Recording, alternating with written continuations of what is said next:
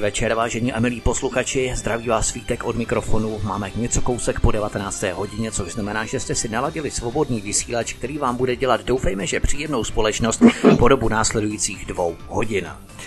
V Česku byla v roce 2014 uveřejněna odborná publikace s výpočty a počítačovými modely kolapsu výškových budov inspirovaná Světovým obchodním centrem v New Yorku během útoku z 11. září 2001.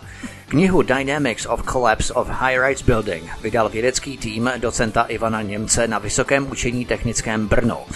Tamní odborníci došli totiž k závěru, že pro tak rychlý a totální kolaps nemohla stačit pouze gravitační energie, ale musela být použitá nějaká delší dodatečná energie, který pád dvojčat uspíšila.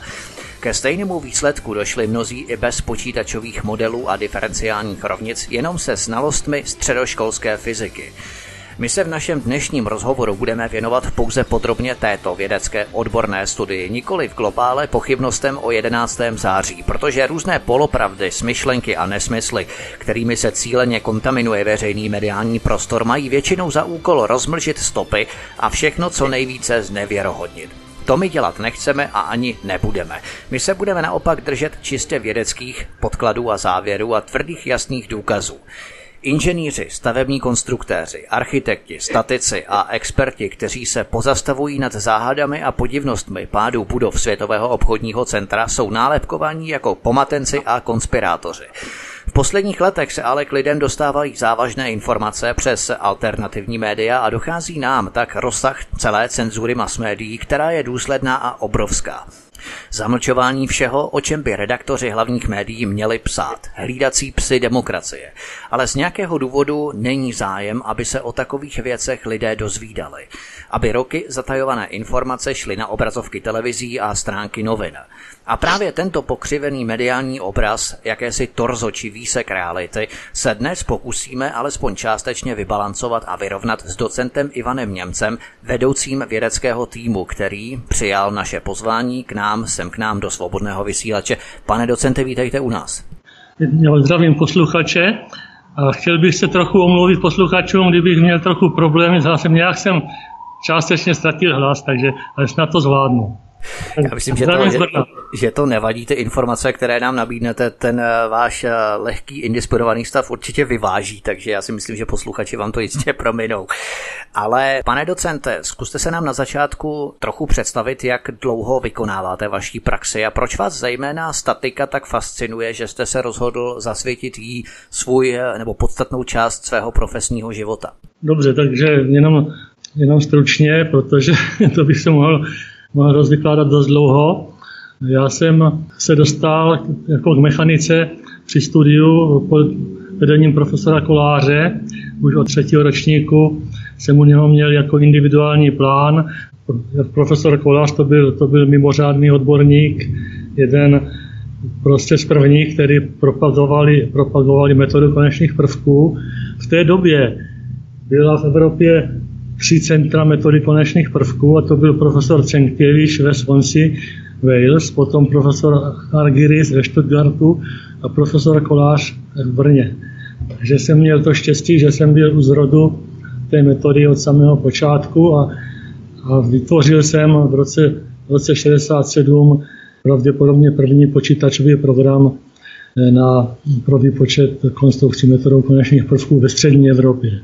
Takže tím jsem se k tomu, k tomu dostal. Potom byly různé peripetie, jako v normalizačním procesu jsem já i profesor Kolář jsme byli vyhození ze školy dělali jsme spolu v dopravoprojektu a tam jsme vyvíjeli jako programový systém eh, na výpočet konstrukcí metodou konečných prvků.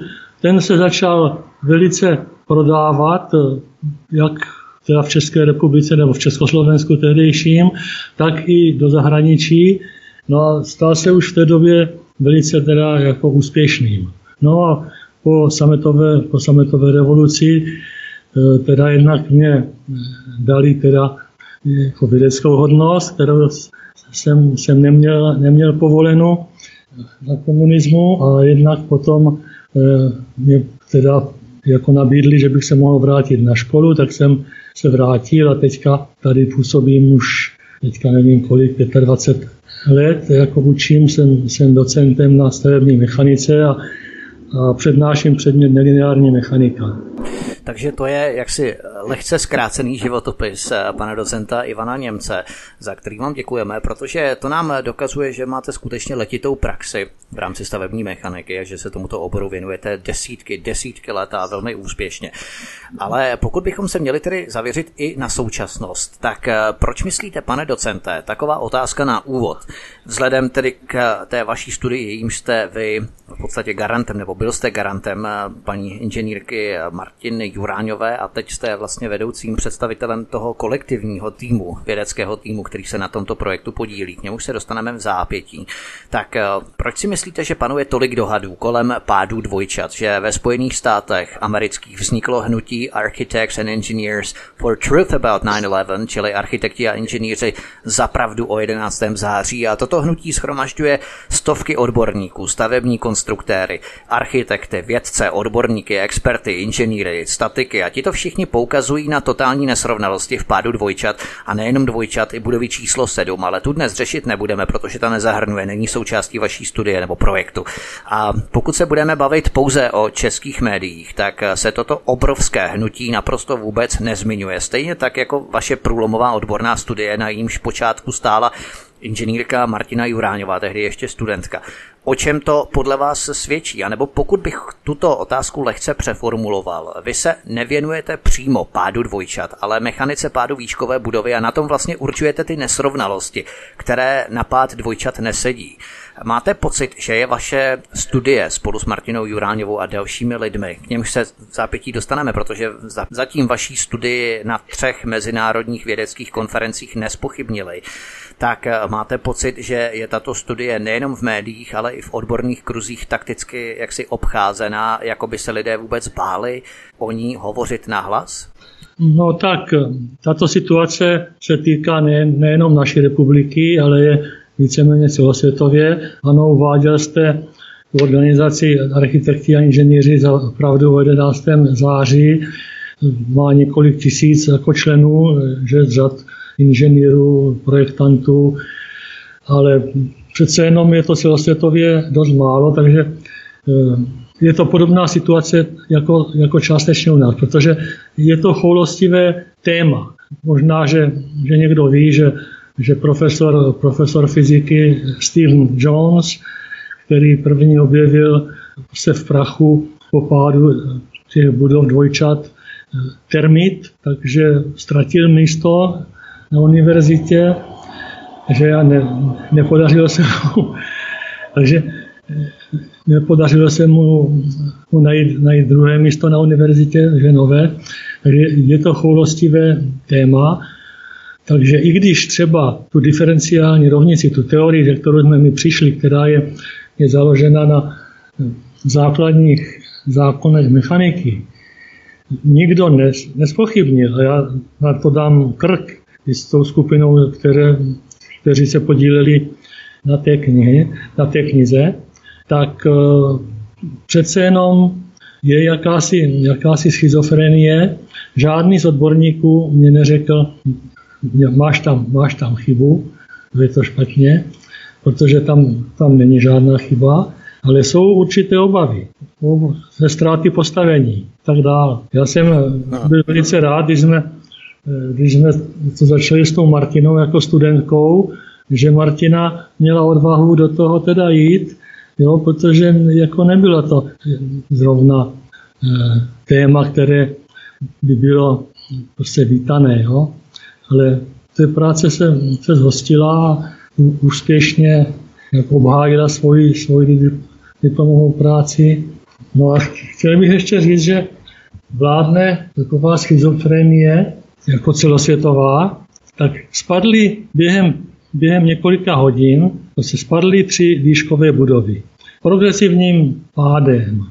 A dejme tomu, že byla vypracována nějaká oficiální teorie, zpráva NIST, to je Národní ústav pro, pro standardizaci a, a technologii v Americe, který to má na starosti. Byla vypracována zpráva, ale málo který, málo který odborník tuto zprávu spochybnil, ale jak to potom, že nebyly svolávány vědecké konference na téma, tak kde děláme chybu? Přece takhle by nám budovy neměly padat. Rozpadly tři budovy progresivním pádem od zhora až dolů. A, a jestli bylo všechno, všechno v pořádku, všechno dodrženo, tak proč se teďka nediskutuje na odborných konferencích, kde jsme udělali chybu? Toto by se nemělo stávat. Tak tak budovy by, by neměly padat. Ano, to je takové ticho, které se v podstatě rozprostřelo nad eh, touto událostí. Ono je to jako se studiem obrazu zblízka několika centimetrů lze vidět jednotlivé tahy štětcem a drobky ve tvářích postav a tak dále, ale o čem je celkové dílo se dozvíme, až poodstoupíme dál několik kroků nebo i více. A v dnešním pořadu právě poodstoupíme pár kroků, abychom pohlíželi na celý les, nikoli jen na jednotlivé třísky. Ještě než se dostaneme konkrétně k těm jednotlivým záležitostem týkajících se právě tohoto projektu nebo vašeho výzkumu, analýzy v rámci počítačových simulací a modelů. Co vás se přivedlo k tomu, že jste se začal vůbec zabírat myšlenkou eh, prověření pádu dvojčat? Byl to váš nápad, anebo s tím přišla tehdy ještě studentka Martina Juráňová? Protože každý máme na stole nějaké vnější znaky a ty jsme schopní do úrovně našeho vzdělání a naší profese, což eh, vy jste statik, stavební inženýr, uhádnout, demaskovat a rozklíčovat. Eh, měl jste už tedy na počátku nějaké závažné pochybnosti o oficiální verzi pádu dvojčat předkládané mass médii? No, já jsem měl teda to, to štěstí nebo, nebo náhodu, že jsem sledoval celý, celou tu událost v přímém přenosu. Náhodou jsem zrovna byl doma, měl jsem puštěnou televizi a teďka se podívám a na, obrazovce jsou dvojčata, ze kterých se kouří. Tak jsem si říkal, aha, nějaký katastrofický film. No ale když ten obraz tam, tam zůstával, pořád nic si neměnil, tak jsem si říkal, tak to nebude film. Tak jsem, jsem zbystřil a pak už jsem se díval jako pozorně, tak pak jsem viděl teda náraz druhého letadla už v přímém přenosu, pád jako obou věží. No a teďka jsem to měl ještě zesílené tím, že jsem si říkal, no teď přece zrovna dneska má můj syn se vracet z New Yorku tak, tak jestli náhodou to jeho letadlo tam není taky zapletené, pak jsem si říkal, to je malá pravděpodobnost, ale, ale určitě e, budou omezené teďka lety, tak, tak, tak nepřiletí. Tak měl jsem o něho, o něho starost, zatím to bylo ten dojem jako zesílené. Ale musím říct, že už první pohled na pád těch, těch dvojčat, těch věží, které, které padaly od zhora dolů, prakticky jenom trochu pomalej než, než volným pádem, tak eh, prostě byl velice zvláštní a už od počátku se ve mně zahnízdila jako myšlenka, že by se tomu někdo měl věnovat. Tak jsem čekal, že někdo to bude studovat a, a když se celkem nic nedělo, tak jsem teda si řekl, tak kdo když ne já. No, takže myšlenka to byla, to byla moje. No ale Martina Juráňová, ta velice jako ochotně eh, se, se podujala na tomto úkole. Musím říct, že, že odvedla skutečně hodně práce tady ve studiu tady této události. Tak eh, do vašeho vědeckého týmu se později připojili i další statici, odborníci, experti na dynamiku. Vedle inženýrky Martiny Juráňové, docent Vlastislav Salajka, inženýr Ivan Ševčík, inženýr Tomáš Hanzlík a inženýrka Šárka Sichrová. Eh, co nebo jaká věc tento váš tým svedla dohromady? Protože v dnešní době je zakázané pochybovat o něčem, o čem nám oficiální zdroje prohlásí, že je to pravda a od té chvíle je to tabu. A pochybovat o tom se rovná hazardu se svou reputací, což už samo o sobě je zvláštní a měli bychom se nad tím při nejmenším zamyslet. Takže co vás všechny svedlo dohromady s cílem rozvést původně diplomovou práci Martiny Juráňové na celou tuto publikaci, která vyšla fakticky tři roky poté, to znamená v roce 2014? Tak jedná se o rozpracování té, té naší teorie, té diferenciální rovnice a toho počítačového modelu, rozpracování zobecnění, klíčový, klíčový pracovník tam je, tam je docent Salajka, který je, jak už jsem zmínil, podle mého názoru nejlepší stavební dynamik jako v republice. ten tomu taky dodává váhu jako svoji, svoji autoritou. Ten Hanslík, to je, to je, to je jeho doktorant, ten eh, dělal, dělal počítačovou simulaci jako v ANSYSu a, a v americkém programu LS Dyna. My jsme dělali podobnou v našem programu, který se jmenuje RFM. Takže a co nás jako svedlo, no prostě s tím Vlastíkem Salajkou s tím docentem Salajkem pracujeme na stejné katedře, jsme přátelé, takže jako nebylo k tomu daleko.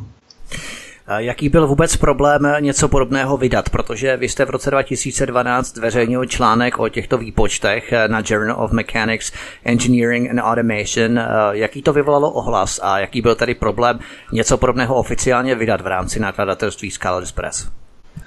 No, to, to nebyl právě, právě žádný problém. Vy jste, vy jste řekl, že to vyšlo u nás, tak to vyšlo v Německu, u nakladatelství Scholars Press. Eh, a oni mě oslovili jako sami na základě toho článku, který jste zmínil.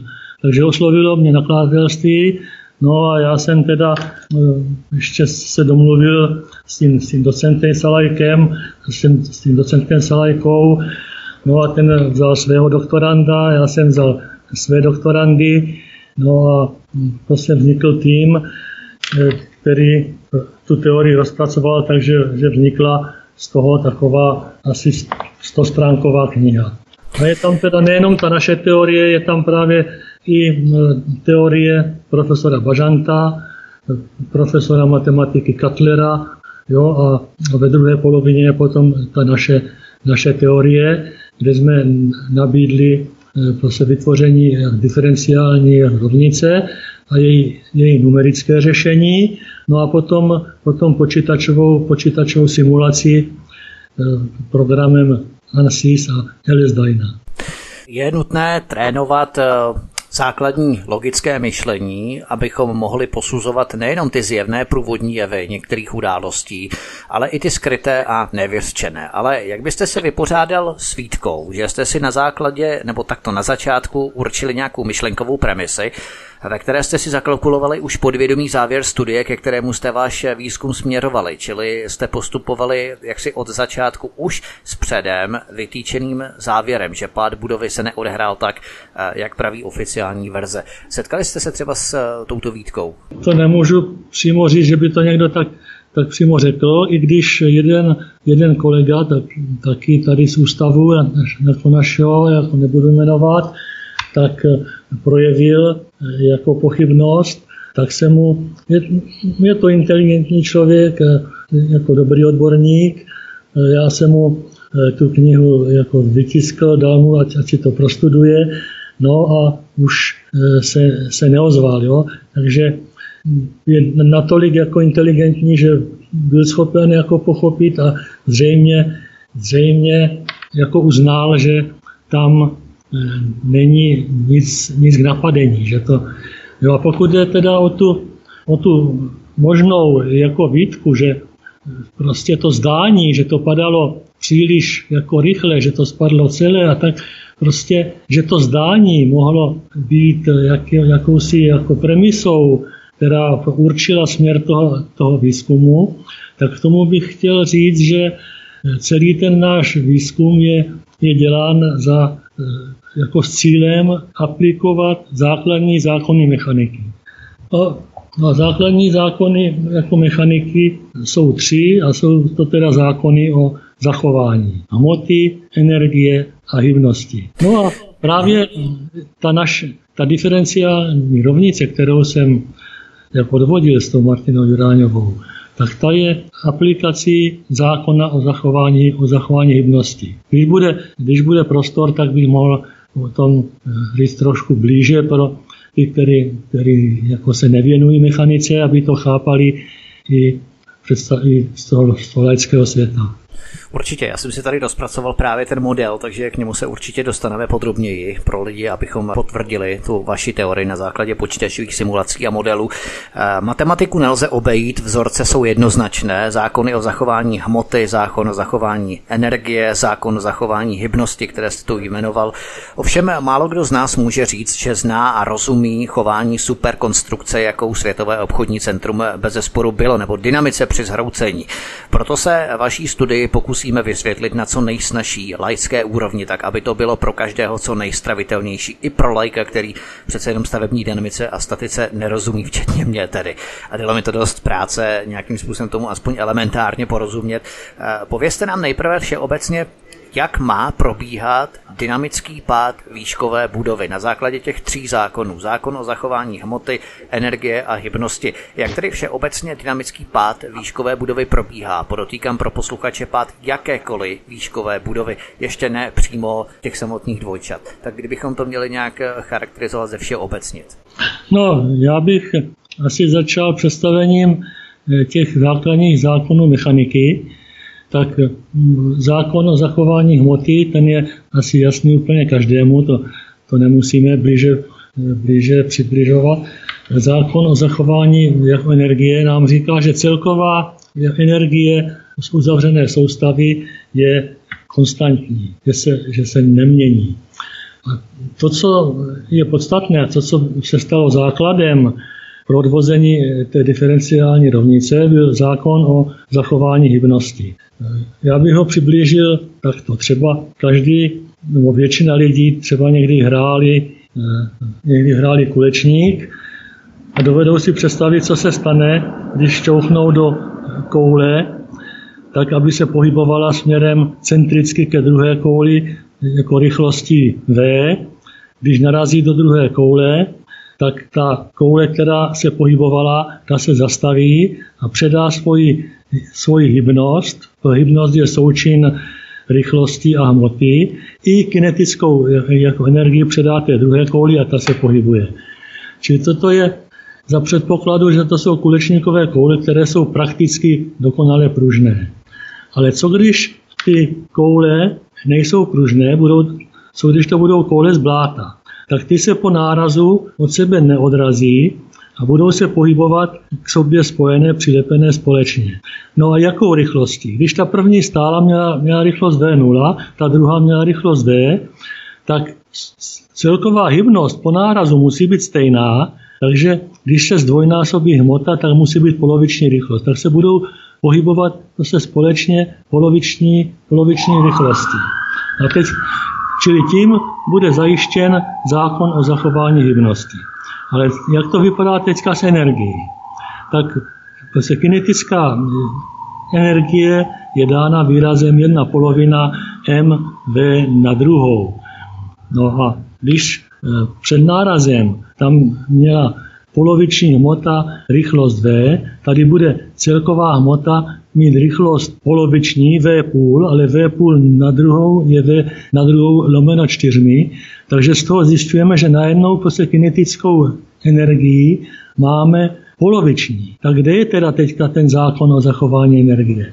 No, ten samozřejmě platí, ale když se zmenšila kinetická energie na, na polovinu, tak musela ta ten zbytek té energie někde být. A to, tomu se říká disipace, to je, ta energie se přemění na teplo. A to je s plastizováním, eh, s plastizováním, dejme tomu, toho bláta.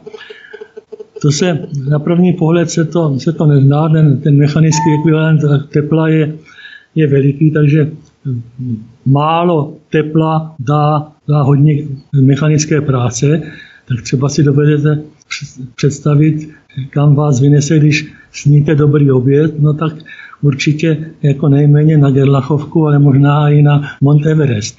Jenom prostě ty kalorie, které sníme, se stačí k tomu, takže v praxi, když se ty, ty kuličky bláta splastizují, tak to vydá velice málo tepla. Ale to tam je a do bilance se musí brát.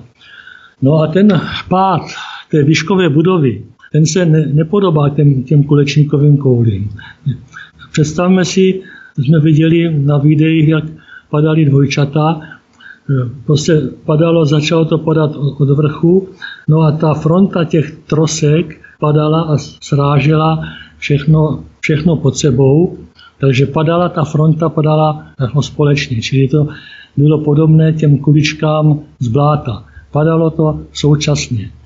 A tím samozřejmě ta, ta kinetická energie se ztrácela. A když si uděláme celkovou jako energetickou bilanci, tak my nemáme vlastně jakoby oficiálně k dispozici nic jiného než potenciální energii té budovy. No a ve výsledku, když ty trosky, trosky padají, zvětšuje se jejich rychlost, tak jak jsme, jsme pozorovali, padají rovnoměrně zrychleným pohybem jako dolů, tak eh, prostě dostanou nějakou, nějakou kinetickou energii. No a kromě toho se tam eh, vyvine dosti tepla, to je ta, ta disipace, o které jsem mluvil.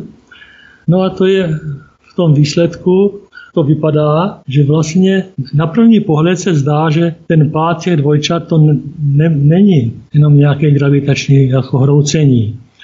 Ten pád byl, byl velice rychlý.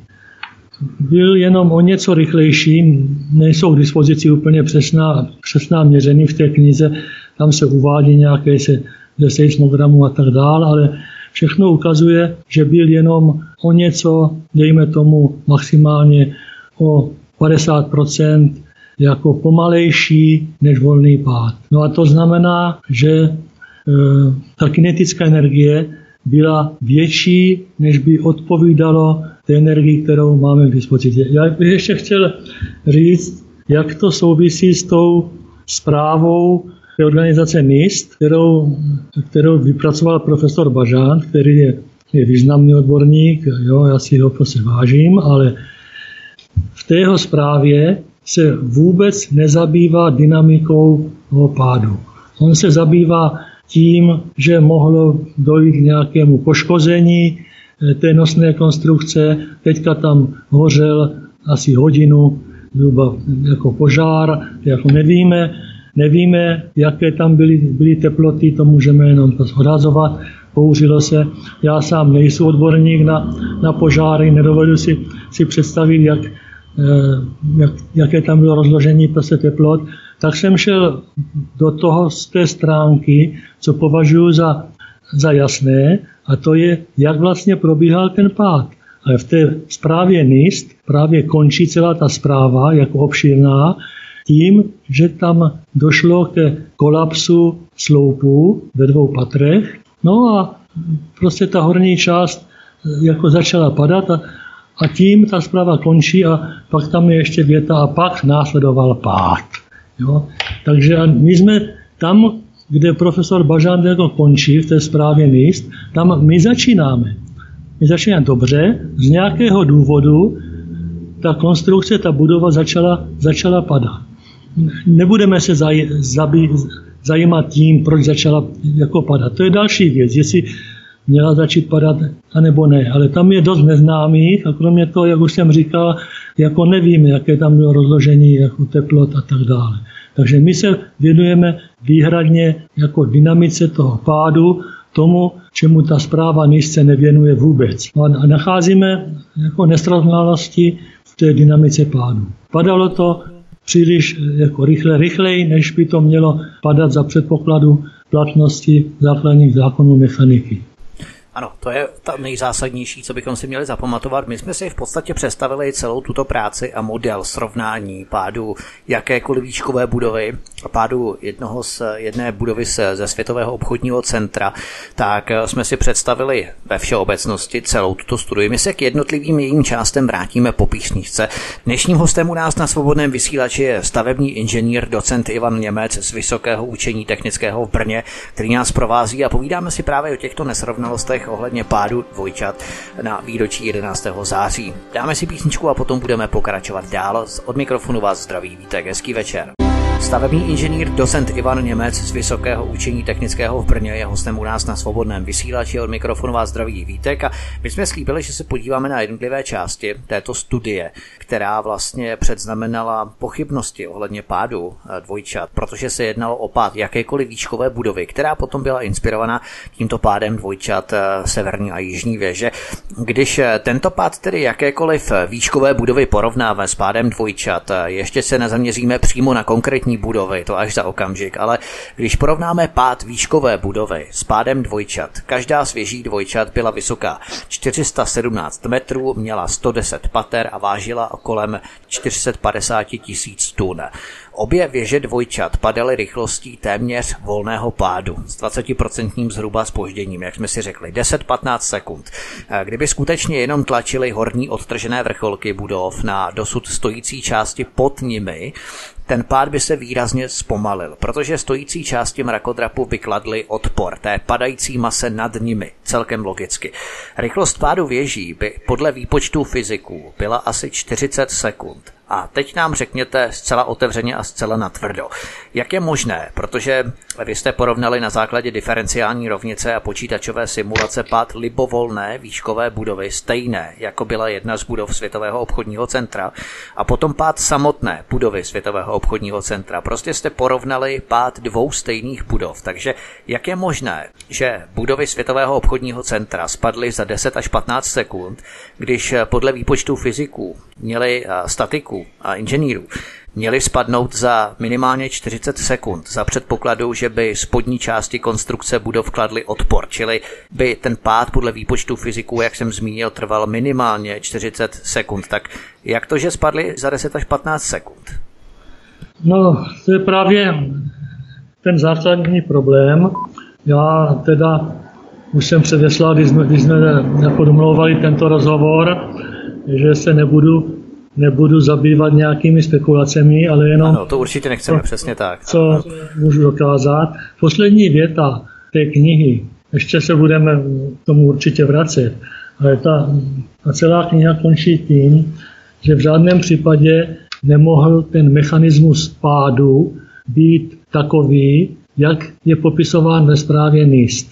A my tu naši diferenciální rovnici jsme sestavili právě na základě mechaniky pádu, která, kterou se, se zabývá ta zpráva NIST. To znamená, že e, ta horní hmota, dejme tomu v případě VTC1, začalo padat horní 14 pater. A teďka samozřejmě naráží na nehybnou hmotu, na e, podpůrné konstrukce jo, a setkává se jako s odporem. No ale už ze samotného zákona o zachování, zachování hybnosti. Takže když jsem, jsem mluvil o těch kuličkách z bláta, tak jestliže těch horních 14 pater začne padat a teďka dopadne na hmotu dalších 14 pater, tak podle toho, co jsem vykládal předtím, ten, ta rychlost pádu by se měla, měla zmenšit na polovinu a tak dále. A pak to zase dopadne na další, další dejme tomu 14 pater, na další, na, další nehybnou jako hmotu.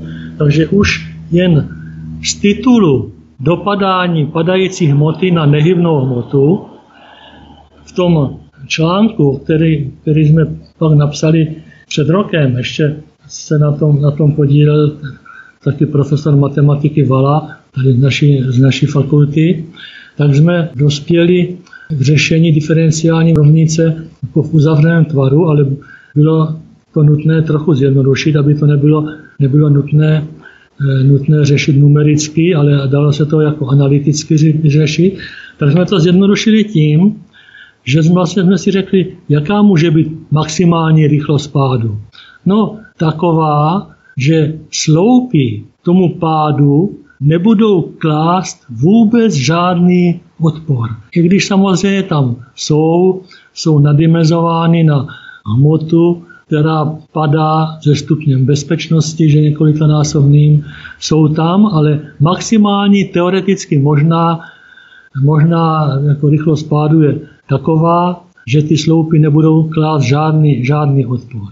A v tom případě se podařila ta diferenciální rovnici, ještě se možná k té diferenciální rovnici budeme mít čas jako vrátit, ale teďka jenom řeknu, že je to řešitelné v uzavřeném tvaru v tomto případě.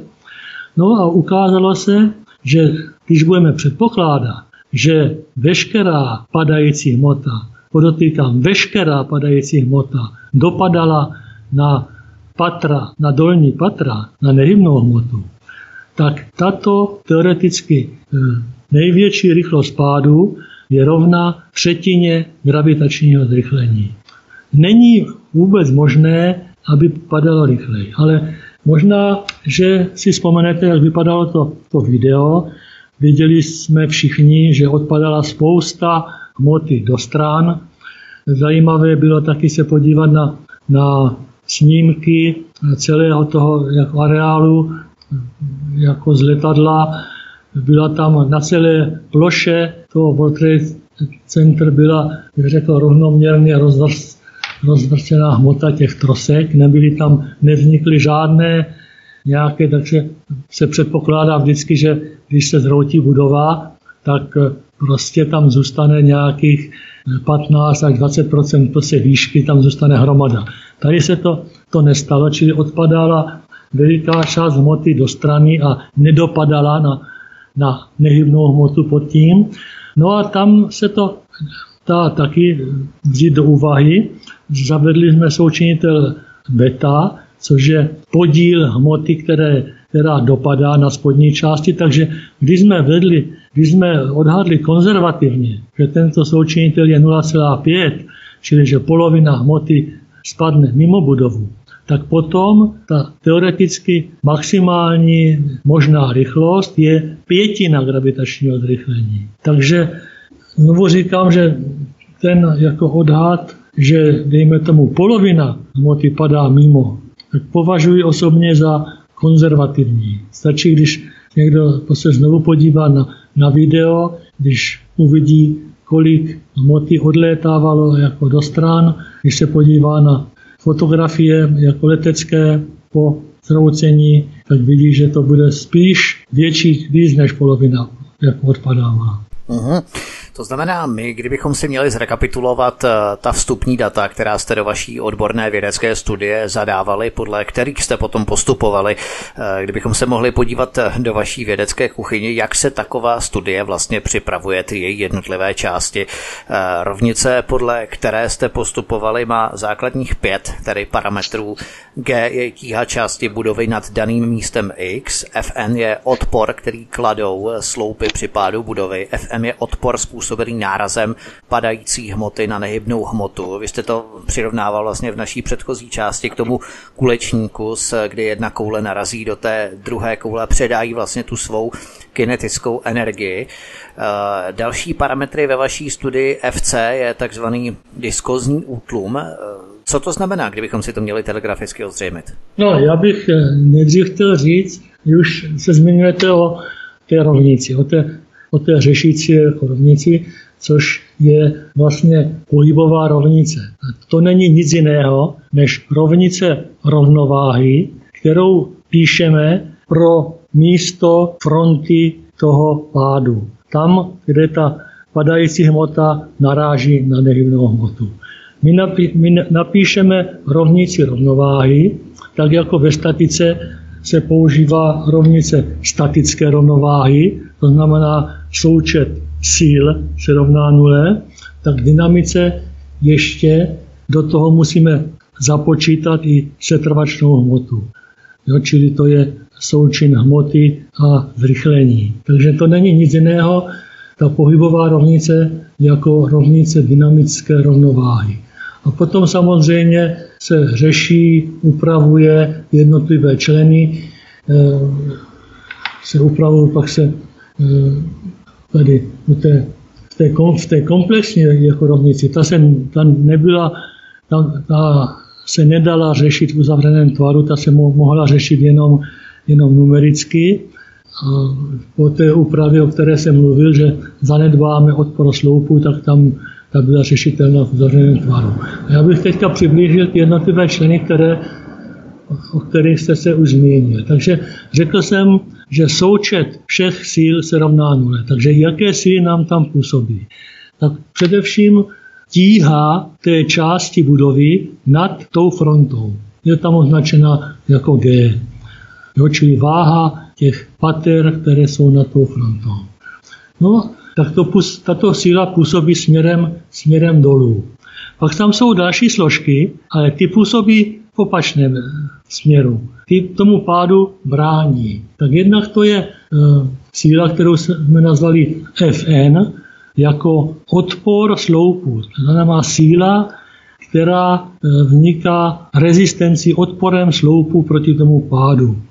Ty sloupy jsou dimenzovány se stupněm bezpečnosti, který, dejme tomu, by mohl být tak asi 2,5, což je poměr, poměr mezní síly sloupu e, k té, té skutečné síly, které v tom sloupu je, ale ve skutečnosti tento poměr bude daleko vyšší, o tom možná se zmíním, jestli bude čas, protože výškové budovy, tam podstatnou část jako zatížení těch sloupů tvoří vodorovné zatížení hurikánem, seismicitou a na přenesení těch vodorovných sil tam eh, se vytváří tzv.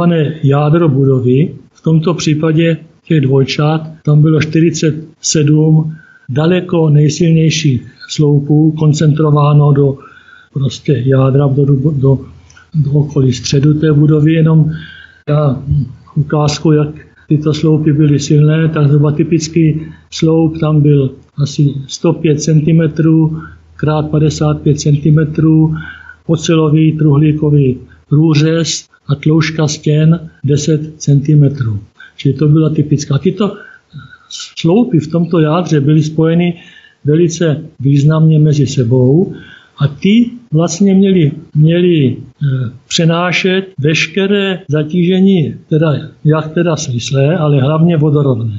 A protože u těch, u těch výškových budov tam síla v těch sloupech od hurikánu, od pohybu hurikánu nebo seismicity, ta je, ta je velice výrazná, tak proto jenom se vracím k tomu, jaký asi poměr vzít, takže kdyby jsme, jsme brali jenom svislou sílu, tak tam by jsme mohli říct poměr tak 2,5 stupeň bezpečnosti, ale to je za předpokladu, že by tam bylo plné zatížení užitné, se kterým se počítá. To znamená, kdyby tam byl maximální zatížení té podlahové plochy lidmi, nábytkem a tak dále, který se to, což určitě jako nebylo. No a potom také, že tam v té chvíli, kdy došlo k tomu pádu, tak eh, taky nebyla žádná seismicita, téměř třesení ani hurikán. Takže ten součinitel by mohl být pět. Ale to jsou, to jsou jako odhady, ale my té naší práci jsme právě zveřejnili eh, prostě různé výsledky pro různé jako odhady. Čili každý čtenář si může sám odhadnout, řekl, no tak já si myslím, že té hmoty tam eh, padalo mimo ta spodní patra třeba více než polovina nebo méně, tak si to může zkusit a může si, si tam najít, jak, jaká rychlost toho pádu by odpovídala. Ještě bych chtěl říct, že, že profesor Bažán, tam já si ho jako odborníka velice jako cením a on potom později, v roce 2000, 2007 prostě vydal vlastní dynamické řešení. To už není součástí té zprávy míst, ale, ale vyšlo to v časopise. Odvodil tam taky diferenciální jak rovnici pádu, pádu výškové budovy. Já jsem se na to díval, myslím si, že je všechno v pořádku. Přišel, přistoupil k tomu sice trochu jinak, využil zákona o zachování energie, ale to je, to je jedno. Já vám, my jsme v té naší poslední práci jsme, jsme vyšli i z tohoto zákona eh, a prostě dospěli jsme ke stejným výsledkům. Ta diferenciální jako rovnice vypadá jinak, no ale to ve svém oboru, když pracuji vlastně celý život, tak vždycky čas za času dospěju k tomu, ke stařičkému prostě Pythagorovi, který prostě učil, že svět je založen na harmonii čísel. Takže prostě Došlo se k jiné diferenciální jako rovnici a nakonec se ukázalo, že ten výsledek je úplně stejný. A ještě k tomu, k té rovnici toho profesora Bažanta, nebo k tomu článku, ono v tom článku píše zajímavou věc, že pro některé kombinace těch parametrů a zavádí podobné parametry, jako jsme zavedli my. Pro některé kombinace těch parametrů, že se mu pád zastavoval. A toto je velice zajímavé. Bohužel tam ne, nepíše pro čtenáře toho článku, pro které kombinace parametrů. Nám se pád zastavoval pro kombinaci parametrů, kterou jsme považovali za pravděpodobnou. Tak se pád zastavoval, pád se Předpokládali jsme, že pád začíná tím, že začne padat volným pádem eh, po výšce dvou pater ta horní část budovy. U BTC 1 to bylo 14 pater. Začne padat, no a teďka má se ten pád zrychlovat, nebo má se zbržďovat. No pro některé kombinace se ten pád zbržďoval. Znovu říkám pro kombinace, které se nám zdály jako pravděpodobné.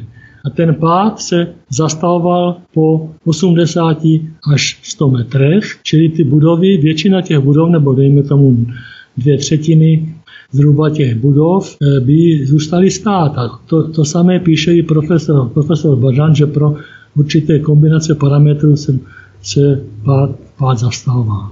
No, jsou Aha. i takové kombinace, kde se pád ne, nezastavoval a ta budova spadla až dolů. Ale ještě bych se rád zmíním, nevím, jestli ještě dostanu teďka, eh, nebo jestli se k tomu jako vrátíme, že je to velice divné, že to spadlo celé až dolů, včetně těch jader té budovy. K tomu se určitě vrátíme a jenom abychom to zjednodušovali, protože pro mnohé posluchače to může mít velmi komplikované mnohovrstvé vysvětlení.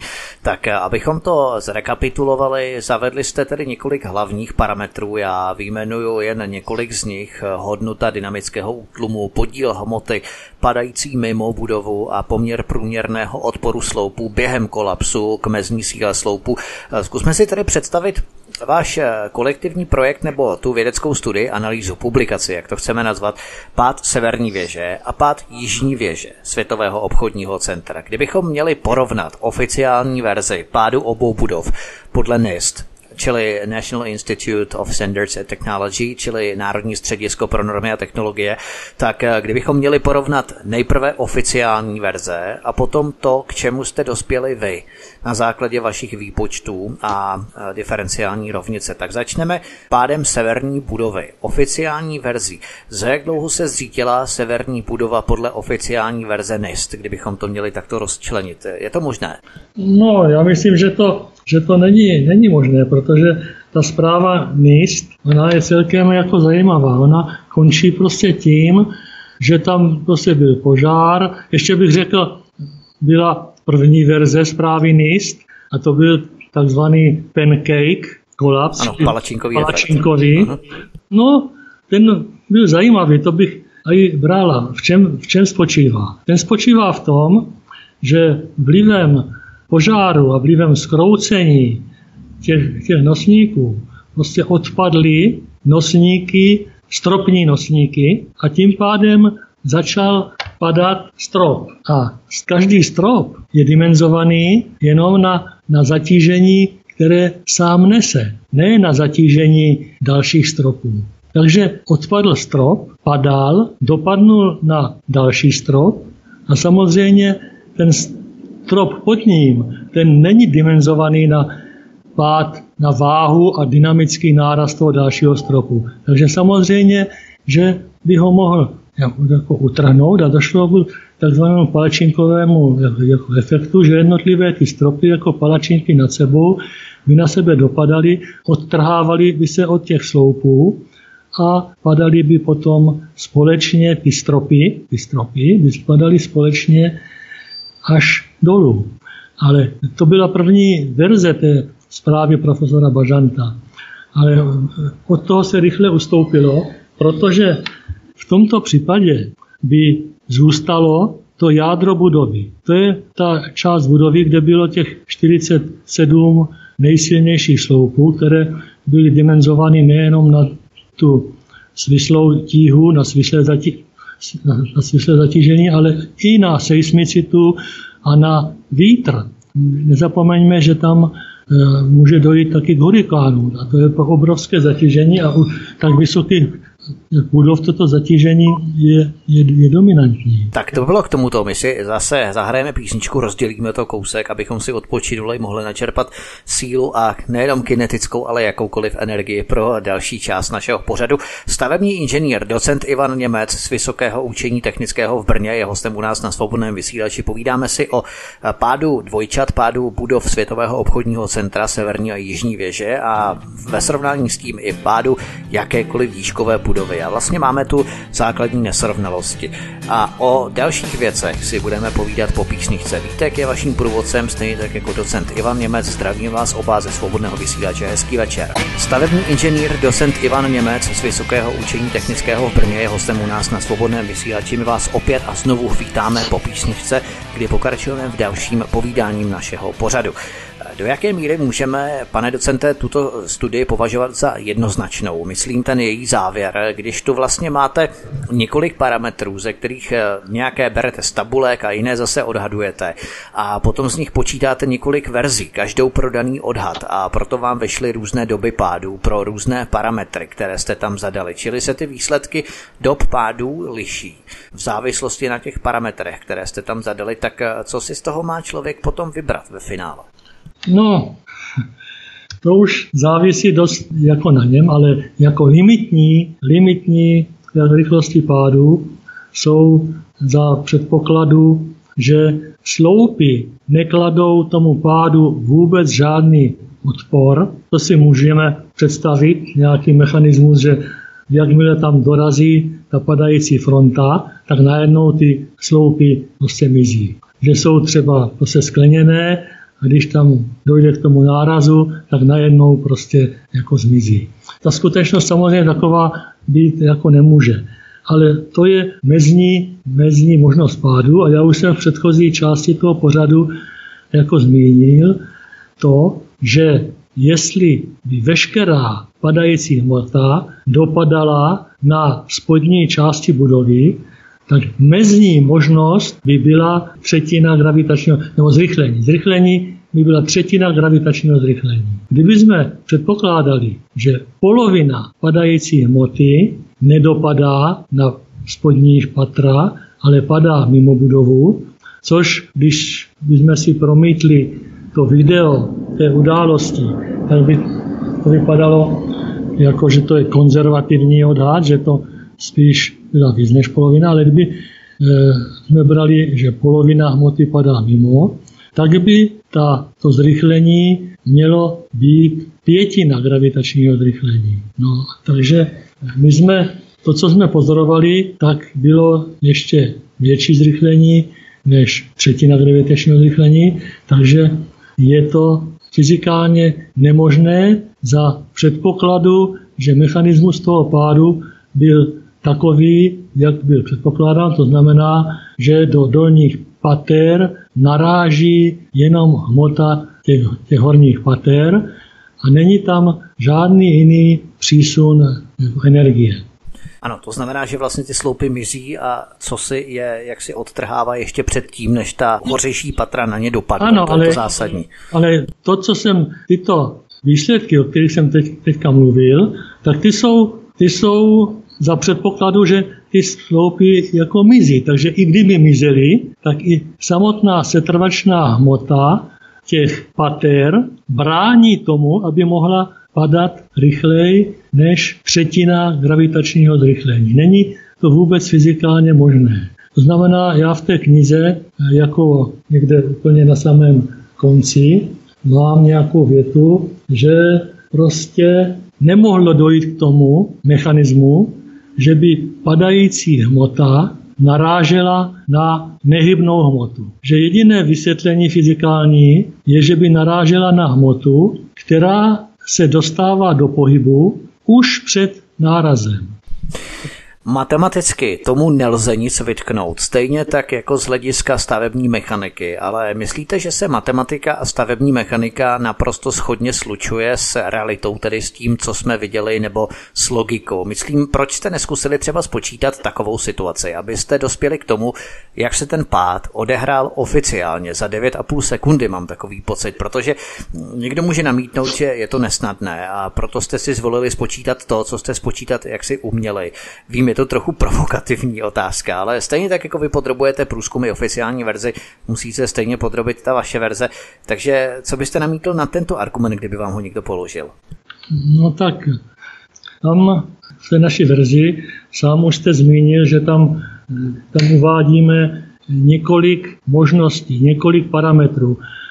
V té knize jsou provedeny výpočty pro celou řadu parametrů a ručím za to, já i celý, celý kolektiv jako autorů, že to řešení pro dané hodnoty těch parametrů jsou, je správné. Takže jedině se jedná o odhad těch parametrů. Třeba jeden z nich jsem už částečně uvedl, je jaké množství, jaké procento padající hmoty dopadá na hmotu pod touto frontou. Protože jsme viděli na videích, i zvlášť potom na, na situaci toho místa, celého tady těch, kde byly ty dvě věže, že tam byla na velké ploše rovnoměrně rozprostřená hmota.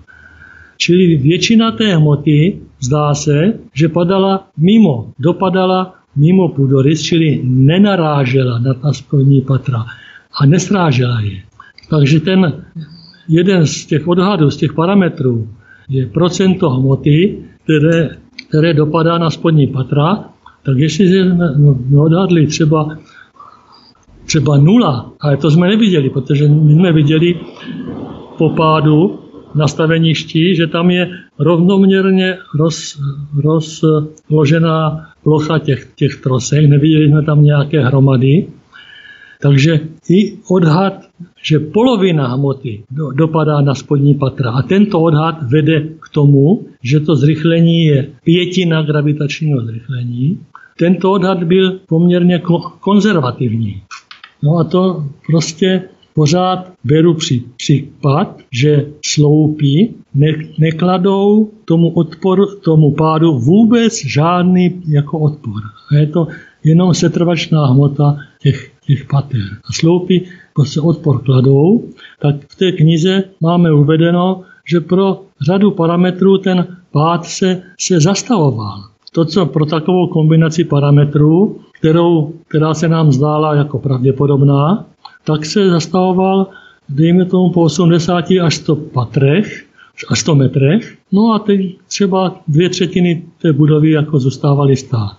Ale tady je velice zvláštní, já jsem to už zmínil na začátku, že vlastně ty budovy spadly úplně celé, spadly až dolů, zvlášť ta jádra těch budov, a zůstaly jenom obvodové sloupy, obvodové část, část jako obvodových stěn, část, to se spodních několik, několik pater, tam bych spíš čekal, že spadnou, protože veškeré, nebo veškeré většinu toho zatížení měli přenést, mělo přenést to jádro budovy, kde, kde bylo 47 daleko nejsilnějších sloupů. Na obvodu té, té budovy tam už byly jenom poměrně tenké sloupy. A to jádro budovy spadlo úplně eh, jako, jako celé, i když tam nebyly stropy, nebylo tam jako zatížení. V tom jádru té budovy tam byly jenom výtahové šachty a schodiště. Takže proč tyto sloupy v tom jádru, proč teda padaly, co je sráželo?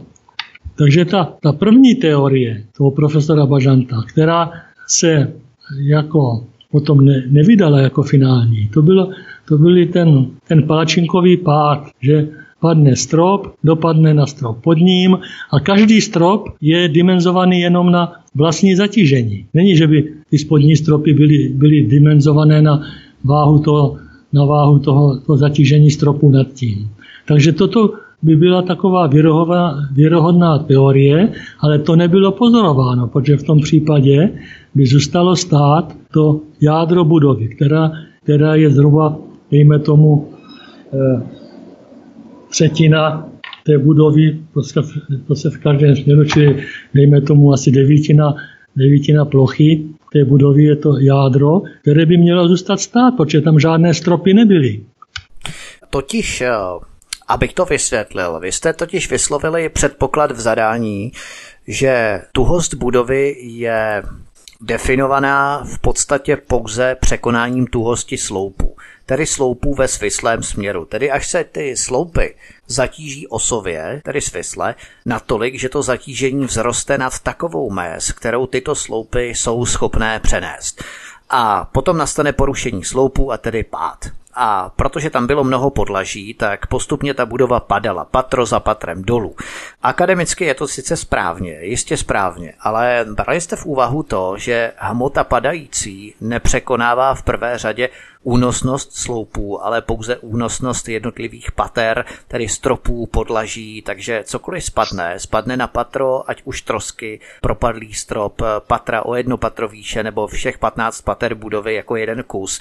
No a v tom okamžiku se propadne ta hmota patrem po překonání únosnosti patra, přestože ty sloupy v daném okamžiku přenášejí zatížení dolů do základu, tak eh, únosnost toho patra je menší než těch samotných sloupů. Tedy dá se říci, že stropem propadne hmota dříve, než za předpokladu, že samotné patro unese nekonečně mnoho zatížení. Do toho okamžiku, než se poruší ty sloupy. A potom berete ve vaší studii, že pokračuje ten pád a zase než další patro pod nimi je přetíženo tak, že to sloupy nevydrží. A pád pokračuje. Takže všechno eh, je soustředěné vlastně na ty sloupy a ne na to patro, jo, které se vlastně propadne. Eh, na to patro pod ním a tak dále, bez ohledu na sloupy, jo, pořád bez ohledu na ty sloupy. A není právě tady ta zásadní logická chyba celé úvahy? Právě naopak, protože eh, to, že jsme brali do úvahy, že musí všechny sloupy, i sloupy v tom jádru, bránit tomu pádu, pádu budovy, protože ten palačinkový pád, takzvaný, to znamená, že, že odpadávají stropy, Každý strop je dimenzovaný jenom na zatížení na sebe sama. Ne, když spadne jeden strop na strop pod ním, tak samozřejmě ho může jako urazit, protože ty přípoje toho, těch stropních nosníků k těm sloupům jsou dimenzovány jenom na zatížení toho samotného stropu. Takže kdyby nastal tento pád, takzvaný palačinkový pancake, pád, tak by zůstalo stát to jádro, kde žádné, žádné e, stropy jako, jako nejsou. Tam byly prostě výtahové šachty nebo schodiště. Tam, tam nebylo ani zatížení, ani stropy. A ty stropy, ty byly, ty byly připevněny k tomu jádru té budovy, jenom každý strop zvlášť. Ne, že by to uneslo. Čili tam je velice zvláštní, ale to už je složitější uvát, tím se nezabýváme eh, v té naší práci, ale je velice zvláštní, že spadlo i těch 47 nejsilnějších sloupů v tom jádru, kde žádné stropy nebyly. Celkem... Ano, tam bylo to schodiště vlastně a ta výtahová šachta, jak se říkal. Tam byla uh-huh. řada výtahových šachet, bylo tam schodiště a prostě nebyly tam, nebyly tam stropy, takže když padaly stropy a i prostě oficiální jako, jako verze, jako začátku toho pádu, že tím požárem se vlastně skřivily ty nosníky stropů v těch patrech, kde byl požár, odtrhli se od sloupů a začaly padat. Ale každý strop je dimenzováno i přichycení stropu na, to, na ty sloupy, je dimenzováno jenom na zatížení toho jednoho stropu. Takže celkem eh, dá se říct, že mohl nastat, mohla nastat tato situace, takzvaný pancake efekt, že ty stropy odpadávaly, odpadly jeden nebo dva stropy, narazili na strop pod ním, urazili ho, ale v tomto případě by zůstalo stát to jádro té budovy, kde byly daleko nejmasivnější sloupy, protože ty musely být nadimenzovány ještě na vodorovné zatížení, které u výškových budov je podstatné, to znamená hurikány, seismicita. Další otázka, která by mě zajímala, je selhání celého bloku, to znamená 15 až 20 horních pater, která začala padat v jednom okamžiku. Tohle nastalo u obou budov. Eh, nenastalo žádné viditelné hroucení, postupné, žádné nevím, prasknutí prvního nebo několika vedle sebe stojících sloupů a pak viditelné pokračování hroucení. Všechno bylo jakoby podseknuté, jakoby sloupy v celém podleží přestaly přenášet zatížení horních 20 pater najednou, v jednom okamžiku.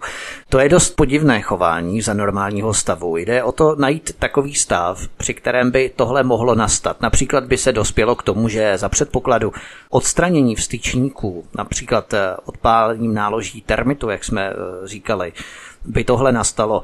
Ale kdybychom si vzali konstrukční výkresy dvojčat a nadefinovali bychom si konstrukci, jak byla dvojčata postavená a za předpokladu, že pokud někde selhal některý nosný sloup, prostě praskl nebo jinak byl porušený nadměrným zatížením nebo v důsledku otvoru způsobeném do stěny budovy letadlem a tak dále, Tedy odstranili bychom jeden sloup, patrně bychom zjistili, že budova by pořád stála.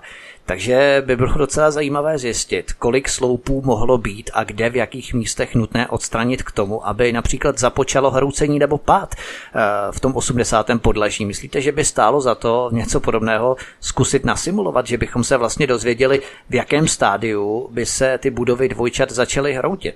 No, to je, to je velice, velice dobrá dobrá otázka, eh, protože je to eh, skutečně prostě zvláštní, že, se, že to začalo padat prostě celé patro skolabovalo jako náhle, včetně toho jádra, kde bylo těch 47 daleko nejsilnějších sloupů. Ty, ty sloupy po, po obvodě, ty byly poměrně tenké a ty, ty držely jenom to zatížení svislé, ale celé to zatížení prostě vodrovné, hurikány, seismice, to, to, to muselo udržet samotné to, to jádro. Proč padalo to jádro? Proč nenastal spíš ten pancake jako efekt, ten, ten palačinkový pád, že by ty jednotlivé stropy padly, padly na sebe a spadly, spadly dolů, protože každý ten strop i přichycení toho stropu na, na sloupy bylo dimenzováno jenom na váhu jednoho, na váhu jednoho stropu. Takže to se skutečně jako mohlo stát. Ale co? Srazilo to jádro, kde žádné stropy nebyly. V tom jádru, kde bylo těch 47 nejsilnějších sloupů, tam žádné stropy nebyly, tam byly výtahové šachty a schodiště. Dnešním hostem u nás na svobodném vysílači je stavební inženýr, docent Ivan Němec z Vysokého učení technického v Brně, který nás provází a povídáme si právě o těchto nesrovnalostech ohledně pádu dvojčat na výročí 11. září. Dáme si písničku a potom budeme pokračovat dál. Od mikrofonu vás zdraví tak hezký večer. Stavební inženýr, docent Ivan Němec z Vysokého učení technického v Brně je hostem u nás na svobodném vysílači. My vás opět a znovu vítáme po knížce, kdy pokračujeme v dalším povídáním našeho pořadu. My jsme si řekli, že bychom měli rozlišovat fakta a názory. Názorem je, že někdo tvrdí, že budovy byly pojištěné nebo že předtím tam působily firmy, které patřily tomu a tomu vlastníkovi a že tam mohli umístit cokoliv, třeba výbušniny, které zapříčinily pád. Mohou to být indicie, ale ne fakta, protože nejsou ničím doložené. Zatímco je tady druhá skupina údajů, a to jsou jak filmové, tak fotografické záběry a údaje, a potom samotné události. A z nich je nutné vybírat a mělo by se pouze z takto získaných údajů posuzovat a mělo by to do sebe všechno zapadnout. Bez ohledu na předchozí skupinu údajů nebo zpráv které mohou, ale nemusí být pravdivé. Takže pád budov rychlostí volného pádu spočítaný vzorci středoškolské fyziky, to je fakt.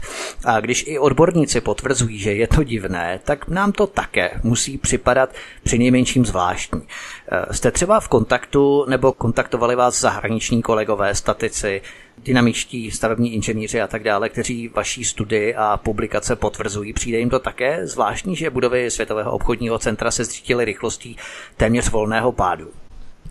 No tak to, to nemohu říct, že by mě kontaktovali jako zahraniční odborníci. Trochu jsem vzdáleně sledoval jako jejich práce. Profesor Steve Jones a profesor, to byl americký profesor, nebo je, a dánský profesor Niels Herit, ti objevili termit, nebo term, termate, což je nějaká vylepšení, jako vylepšení termínu, term, termitu v tom prachu, Jo, takže to je zvláštní, proč se tam, kde se tam vzali kuličky jako termitu, což je vlastně eh, výbušný, jako výbušnina, ne? kde se tam ty, ty kuličky toho termitu vzali.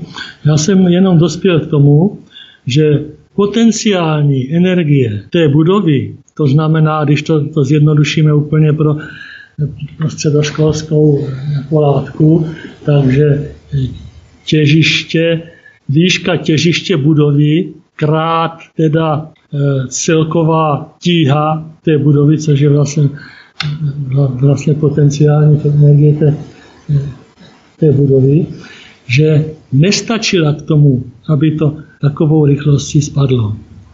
Bylo potřeba té, té energie víc, kde se vzala. Tím se na toto už já nejsem odborník, takže já můžu na to mít jakýsi svůj názor subjektivní a do jisté míry mám, ale nemůžu říct, že bych byl odborník na, na termit, jenom prostě ta energie, ta nestačila. Ta potenciální energie té budovy, potenciální gravitační energie té budovy a víc jsme neměli k dispozici, což je vlastně, to není nic jiného, můžeme říct pro středoškoláky, že to je tíha budovy krát výška těžiště jako budovy. To je potenciální jako energie té budovy. Ta nestačila k tomu, aby ten pád byl tak rychlý. Je jasné, že hmota klade hmotě odpor. Větší hmotě klade odpor neméně, ale kratší dobu. Tak zpočátku by měla klást jakýsi malý, ale přesto nějaký odpor. A pak, řekněme, při pádu už ve stále se zvyšující hmoty třeba kratší. Přesto jakýsi ano. Tak eh, kdyby hypoteticky, a to je teď opravdu názor, nikoli fakt, tak eh, kdyby hypoteticky kladlo každé podlaží odpor, byť jenom třeba desetinu sekundy, prvních 10 pater, nebo i jenom 0,5 sekundy, půl sekundy a dále ještě méně, pořád by těch 80-90 podlaží muselo přidat například jednu, dvě nebo více sekund. Hlavně tady z počátku, což tam není vidět. Není na tom právě nejpodivnější ten kolaps všech sloupů najednou, jak jsme si řekli, a pořád bychom to měli opakovat, aby si to lidé zapamatovali. Všech sloupů najednou. Všech sloupů eh, najednou. Včetně ano. těch sloupů v jádru budovy, kde nebyly žádné stropy. Tam byly výtahové šachty. Proč co sráželo i to jádro budov, jestli padaly stropy. A první verze prostě zkoumání profesora Bažanta bylo, že takzvaný těch pancake, jo, ten, ten palačinkový pád, že ty slop, stropy se odtrhávaly od těch sloupů, protože samotné stropy i jejich přichycení na, na sloupy je nadimenzováno jenom na váhu a na zatížení toho stropu.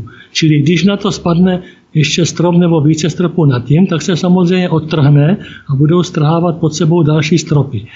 Ale pokud to takhle bylo, a to si dovedeme představit, tak by to jádro budovy, kde bylo 47 podstatně nejsilnějších e, sloupů, proč by padalo, protože tam žádné stropy nebyly.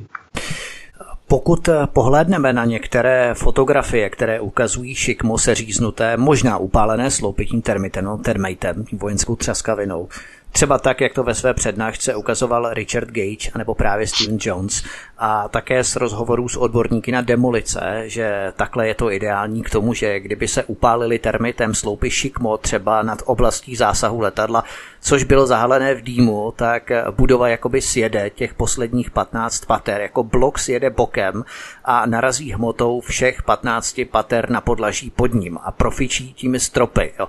Ale to pozorujeme na těch videozáběrech. V místě otvoru letadla se nic neděje, zatímco vršek budovy, ale i patra mezi tím už jsou v pohybu dolů ale ne dopředu ke kameře, ale dozadu od nás. Jakoby až narazí na patro s hořícím letadlem, tak vyfouknou oheň ven jako když zmáčkneme nějaký měch se vzduchem, jo? ale logicky není tam už vzduch, všechno se stlačilo a pak už nic moc není vidět, protože všechno zahalil takový ten pyroklastický mrak.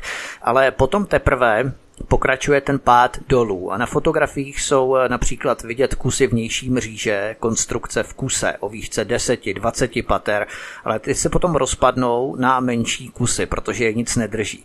A tohle nastává v okamžicích těsně po tom kolapsu, neboli v okamžicích těsně na konci kolapsu, kdy je ale všechno zahalené prachem. Eh, některé takové kusy byly nafocené ještě na ruinách posléze, ale zase tak moc fotografií není na to, o jakou katastrofu a obrovskou událost šlo. Ono málo kdo se tam asi mohl dostat bezprostředně a fotit a o to šlo.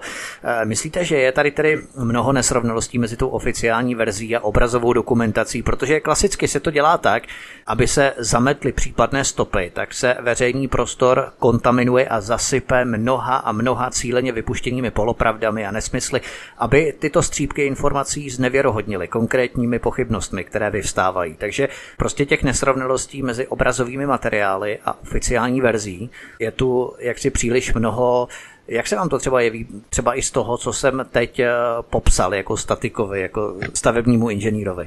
Já jsem si zvolil jenom jednu dílčí jako hypotézu, která to znamená, že skutečně e, ty patra padají a to tak, že padají celé, celá patra, že skolabují sloupy, i když si nedovedu představit, co sráželo těch 47 nejsilnějších sloupů v tom jádru budovy, kde žádné stropy nebyly.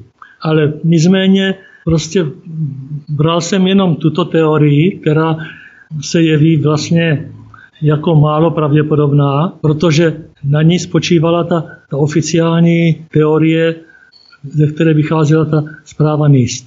A to, to, to se ukazuje, že nemohlo to padat tou rychlostí, která byla, byla pozorována, protože najednou tam dostáváme na výstupu víc energie, než kolik máme k dispozici, protože nemáme k dispozici víc, než je potenciální energie té budovy. To znamená, můžeme říct, vlastně těžiště budovy, prostě výška těžiště krát váha, váha budovy. Nic jiného jakoby oficiálně jako nemáme. To, že to padalo prostě rychleji, to by znamenalo, že tam musela být nějaká dodatečná energie. Souvisí to taky s tím, že se tam našel ten termit nebo termate, jo, prostě našli se, já jsem tam do té knihy taky dal jak obrázek e, sloupu někde v přízemí, jako seříznutého pod 45 stupní, jo, což je teda, teda velice zvláštní, ale prostě ne, nekomentuju to, protože hm, je to už jako mimo prostě tu, tu diferenciální jako rovnici. Ta diferenciální rovnice pádu budovy, ta prostě neobsahuje takové zvláštnosti, které tam byly pozorovány. Ano, to jsou jaksi informace mimo tu základní teorii nebo tu premisu v rámci diferenciální rovnice. Ono v podstatě tu máme fantastický technologický pokrok, hromadu moderních technologií, ale oč více se lišíme od civilizací před dvěma tisíci lety, kterým stačilo vyprávět o Ježíšovi, aby tomu uvěřili. A dnes stačí předložit oficiální verzi, vyprávět o tom pořád dokola to drillovat do podvědomí lidí a lidi tomu bez váhání uvěří. Takže v podstatě technologicky jsme 2000 let dále, ale mentálně nebo civilizačně jsme pořád uvízli v bodě před dvěma tisíci lety, když zaslepeně věříme něčemu, aniž bychom používali elementární logické spochybňování oficiálně předkládaných verzí. E, možná to vaše zjištění konfrontujete se stále dokola omílanou oficiální verzí, tak vám to tak třeba tak přijde. Ale když se podíváme na obrázek ze stavby, na tom obrázku je vidět, že když bylo trupem letadla odstraněno napojení v části podlah přes dvě, tři, čtyři patra, tak ty stropy, které jsou od vnějšího pláště po jádro, takové ty příhradové desky nahoře s betonovou deskou, tak nedržely tu vnější řadu sloupů. A to mohlo být jedním z důvodů kolapsu, ale evidentně to té budově nevadilo 45 až 60 minut, takže by asi stála dál a nespadla. Nicméně ta vaše teorie, co kdybychom ještě namítli, protože případný propad stropů spadl na strop pod ním a sloupy sice zatížení přenášejí, ale prorve se to v místě nejslabším a to je zase ve stropě. Co byste namítl na tento argument, že na těch sloupech tak úplně nezáleželo, v podstatě i když jsme tady řešili těch 47 základních jádrových těch mohutných sloupů, tak i z tohoto pohledu. No ale ty stropy, ty nebyly nad tou, abych řekl, zhruba střední jako, jako devítinou té plochy, to znamená ten, tím jádrem budovy, kde byly výtahové šachty.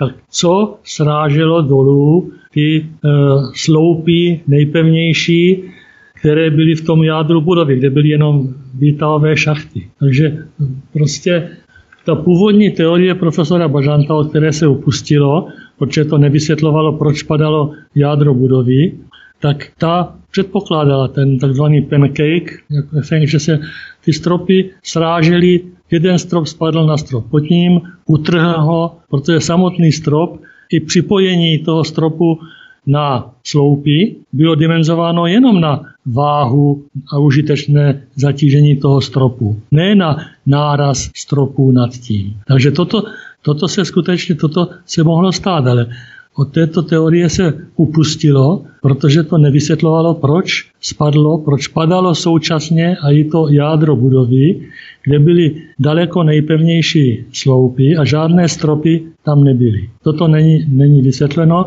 No a to tím se nezabývá ani ta naše teorie, protože my, abych pravdu řekl, my jsme pracovali s těmi předpoklady, ve kterými pracuje ta, ta oficiální zpráva NIST. Takže toto všechno, co teďka říkám, proč padalo to jádro, to není ani v těch našich, našich výpočtech, protože jsme před, přijali předpoklady, ty oficiální předpoklady.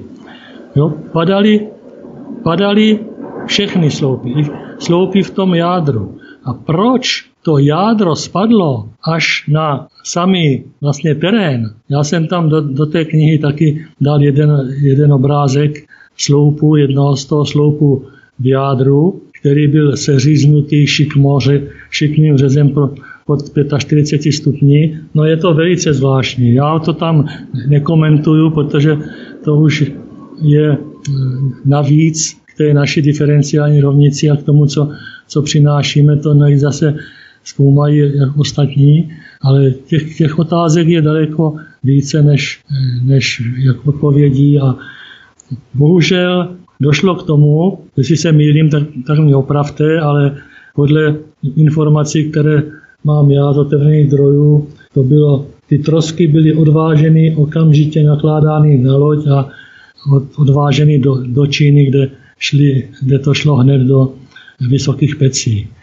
Ano, to říkal Steven Jones té přednášce, přesně tak. V podstatě nebylo umožněno nějakým způsobem nazbírat ty důkazy, všechno hned bylo odvezeno. Tedy, my jsme si představili publikaci dynamického pádu výškové budovy srovnatelné s pádem severní a jižní věže budov Světového obchodního centra vědeckého týmu docenta Ivana Němce. Tato kniha se nezabývá příčinou kolapsu, ale studuje dynamiku pádu samotného, zejména rychlost a rozsah tohoto kolapsu. Díky českému vědeckému týmu můžeme jasně spatřit velkou nesrovnalost mezi pádem libovolné výškové budovy a pádem Twin Towers, čili dvojčat. Protože počítačové simulace se prováděly na budově se stejnou geometrií i dalšími parametry jako u budov Světového obchodního centra. Bez kontaminace jakýchkoliv dohadů, spekulací nebo smyšlenek. Čistě na základě vědecké analýzy expertů, statiků zjišťujeme, že mezi pádem stejné výškové budovy a budov Světového obchodního centra jsou velké nesrovnalosti, které nikdo nedokáže vysvětlit. Nebudeme nabízet teorie, co mohlo způsobit tak rychlé zhroucení obou budov Světového obchodního centra, včetně budovy číslo 7, protože na to vědecké studie nemáme. Nicméně v dnešním pořadu jsme předložili důkazy o tom, že oficiální závěry amerického úřadu NIST dokazují nemožnost mechanismu kolapsu, který byl tímto americkým úřadem NIST předložený v jeho závěrečné zprávě. No a z čehož vyplývá potřeba dodatečného vyšetřování pádu dvojčat. Ale to nejdůležitější, co bychom si měli zapamatovat, je, že v obou oficiálních verzích se předpokládá, že sloupy nespůsobují žádný odpor vůči pádu, žádné trosky nepadají mimo půdorys, ale dochází k tlumení. Pád je brzděný pouze dopadem padající hmoty do nehybné hmoty pater pod zónou nárazu, což je nevyhnutelné zpomalení v důsledku zákona o zachování setrvačnosti, který je jedním ze základních zákonů mechaniky. Nicméně skutečný kolaps budovy Světového obchodního centra byl ještě rychlejší. A to nás vede k závěru, že mechanika pádu musela být jiná, než se předpokládá v oficiální zprávě amerického úřadu NIST. A také, než předpokládali autoři této knihy. Totiž, že padající hmota nenarážela do nehybné hmoty pod ní, ale narážela do hmoty, která začala padat ještě před nárazem. Tak, úplně na samotný závěr, pane docente, vy tedy uvažujete tak, že při mechanice pádu budovy, co si uvolňovalo hmotu ještě před nárazem nebo dopadem vrchních pater na patra pod nimi. Panují spekulace, samozřejmě už jsme to několikrát zmínili, o vojenském termitu, což je efektivní třaskavina, která měla sloupy podtrhávat, seřezávat synchronně těsně před dopadem vrchních pater na hmotu pod nimi, ale to už je spekulace, tím se zabývat nebudeme, ale je jasné a můžeme prohlásit, že hořejší patra při pádu nenarážela do nehybné hmoty pater pod nimi, ale těsně před jejich dopadem se ta spodní patra rozpadla sama, k čemuž jim dopomohla, abychom se drželi přísně vědní disciplíny, tak eh, k tomu jim dopomohla jakási neznámá energie, abychom to tedy takto nazvali. No tak ta, ta energetická bilance skutečně jako nesedí, protože jestli by nebyla žádná dodatečná jako energie, kromě potenciální energie té budovy, což je, opakuju, jsem to říkal, váha budovy kráte výška těžiště. Pokud by nebyla další energie, tak by to nemohlo padat tak rychle, protože e, ta energetická bilance jako nesedí. Jo? A teďka další věc, kterou už jsem se já nezabýval, ale která no, prostě taky byla publikována, e, že nesedí tam třeba bilance, ani když si vezmeme, ty stropy byly betonové, bylo, byly na, na, ocelové, na ocelové konstrukci, ale ta hlavní hmota stropu byla betonová. Ale celý ty, ty betony těch stropů se rozpadly na drobný prach. Tak už, samot, už ze samotné lomové mechaniky toho betonu se energie, které by bylo potřeba na rozdrcení toho betonu na ten drobný prach, tak je větší než energii, kterou jsme měli k dispozici a to je potenciální energie té budovy, protože oficiálně e, žádná, žádný další zdroj energie jako nebyl k dispozici. Potom další věc Aha. nezodpovězená, tak našel profesor Niels Herry, dánský profesor a profesor z univerzity Salt Lake City, Steve Jones, profesor fyziky, ti objevili v tom prachu ten termate, jo, výbušninu vojenskou, prostě drobné kuličky. Ne, nezaregistroval jsem, nezaregistroval jsem, jestli to někdo zkoumal jako oficiálně a a, a vyvrátil, že, že v tom prachu žádné kuličky toho termitu jako, jako nebyly. No ale potom ta energetická bilance nám prostě jako nesedí. Při pohledu na robustní konstrukci budov si lze jenom těžko představit, že by ocelové sloupy, zejména těch 47 mohutných sloupů v jádru budovy, žádný odpor nekladly. Je také mimochodem zvláštní, že z těch trosek potom, z těch ruin trčí jenom poměrně tenké sloupy obvodového Přesně pláště, tak. zatímco... To je zajímavá ano. věc, to jste hřebíček nahladili, protože tam ty silné sloupy, které byly v tom jádru, které byly daleko mnohonásobně silnější než ty tenké obdové sloupy, ty Taky se zmizely. A přitom tam nebyly stropy. Co, je, co strážilo tady tyto silné sloupy a zůstaly tam trčet jenom, jenom několik pater, do výšky několika pater, ty obvodové stěny, kde, by byly, kde byly jenom velice poměrně tenké sloupy. Mm, přesně tak, to je jedna z dalších záhad, eh, která je nevysvětlitelná, na kterou klademe jednoduše otázky a nemáme na ní odpověď. Jak pan docent Ivan Němec zmínil, že máme méně odpovědí, než máme otázek. Na tyto a mnoho dalších otázek si musíme každý podle logických úvah odpovědět každý sám. Přemýšlejme, bádejme, zkoumejme, pochybujme, o tak základních věcech, anebo třeba i o základních věcech, jakým je třeba jednoduchá gravitační síla. Já vám děkuji, pane docente, že jste vystoupil u nás na svobodném vysílači a že jste mnohým lidem předložil natolik pádné důkazy, aby se začali konečně zamýšlet, byť třeba jen nad tím, proč pochybovat o některých oficiálních pravdách je takové tabu, že se média hned svorně rozhýkají o pomatencích a konspirátorech, třeba že jsou předkládané vědecké důkazy a že je nutné zkoumat všechno, co se děje kolem nás. Docent Ivan Němec byl hostem u nás na svobodném vysílači, kterému ještě jednou děkuji za průlomové informace a mějte se hezky. Děkuji. No já můžu ještě jednu, ještě jednu větu na ty konspirační, konspirační teorie. Tak eh, já toto slůvko jako, jako nemám rád, protože eh, to je slůvko ze slovníčku politické korektnosti, což je newspeak, který se tady pro, propaguje. Jo, já sám eh, ne, eh, ve své práci nijak ne, nezabíhám mimo prostě dosah té teorie, ze kterou k tomu, k tomu přistupuju. Mohl bych tam napsat taky svoje dojmy, ale rozhodně prostě odmítám pojem konspirační, konspirační teorie, protože ta oficiální teorie, která jako hovoří jako o tom, že teďka nevím kolik, 18 jako Arabů se zmocnilo několika jako letadel a, a zničili Pentagon nebo po, poničili Pentagon a poničili tři budovy obchodního centra. To je přece taky konspirační teorie a dosti, dosti divoká. Takže prostě toto, tento pojem ze slovníčku politické korektnosti jako odmítám. A sám jsem se ale, ale zabýval jenom výhradně tou částí té disciplíny, kde teda jsou pevný v kramflekách.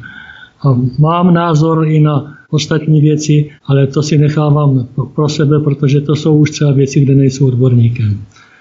Ano, přesně tak, to jsou názory, to nejsou fakta. My jsme se právě důsledně snažili držet těch faktů, abychom na informacích s vědeckými podklady uveřejnili tyto zásadní zprávy na základě počítačových simulacích a modelů. Takže já vám ještě jednou, pane docente, děkuju a mějte se krásně. Taky děkuju a mějte se hezky vy posluchači. Stavební inženýr, docent Ivan Němec z Vysokého učení technického v Brně byl naším hostem u nás na svobodném vysílači. Povídali jsme si o nesrovnalostech, které obestírají jaksi základní stavební mechanismy ohledně pádu, dvojčat pádu budov Světového obchodního centra Severní a Jižní věže, první, druhé věže 11. září 2001 na základu jakéhokoliv pádu výškové budovy. To by bylo všechno pro tento pořad. Můžete si samozřejmě i dodatečně tento pořad pustit, poslechnout ze záznamu buď stažením v MP3 formátu v našem rozhlasovém archivu na stránce svobodný pomlčka vysílač.cz tady pod studiem Tapin Radio v archivu, anebo můžete zavídat na náš YouTubeový kanál a tady kliknout na červené tlačítko, které zapříčiní to, že se stanete odběratelem našeho kanálu na YouTube a můžete tak eh, poslouchat veškeré naše pořady, žádný už potom nezmeškáte. No a můžete si tento pořad samozřejmě poslechnout i zde na kanále YouTube a případně ho prosím sdílejte, protože to je důležité, aby se tyto informace dostaly k co nejvíce lidem. Můžete samozřejmě také okopírovat z adresního řádku adresu tohoto pořadu a posílat e-maily vašim kamarádům, přátelům, známým, aby se dozvěděli tyto informace, o kterých se standardně ve veřejném prostoru vůbec nehovoří. Zdraví vás Vítek od mikrofonu, přeju vám příjemný či nerušený poslech dalších pořadů a těším se s vámi příště opět na slyšenou. Hezký zbytek večer.